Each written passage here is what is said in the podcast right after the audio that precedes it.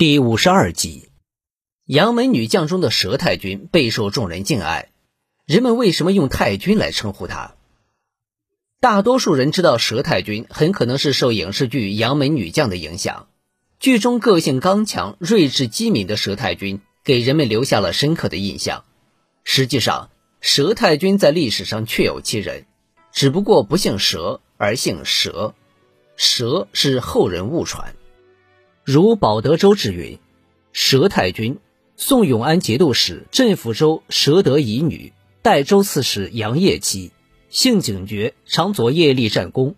后太平兴国十年，契丹入寇，业进兵击之，转战至陈家峪口，已无援兵，力驱被擒，与其子严玉结死焉。太君上书陈夫战没，由于王申为至争功，上深痛惜，诏赠叶太尉。”除王申明，杨业死后，佘太君又协助其子杨延昭继续抗辽保国。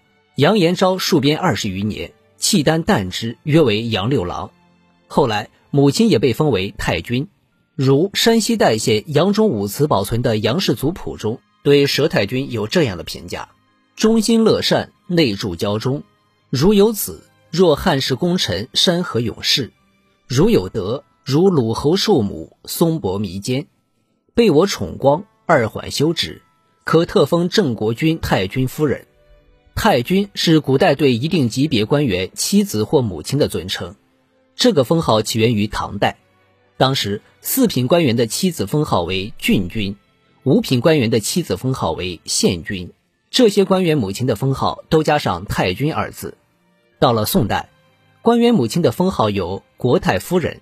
郡太夫人、郡太君、县太君等，如宋代欧阳修在祭文《双冈签表》中追忆自己的母亲时写道：“太夫人恭俭仁爱而有礼，初封福昌县太君，晋封乐安、安康、彭城三郡太君。”再如《红楼梦》中大家比较熟悉的贾母，也被封为史太君。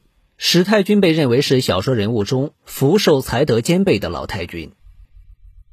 您刚才收听的是《礼仪称谓：中华文化十万个为什么》，同名图书由中华书局出版，演播有声的海明。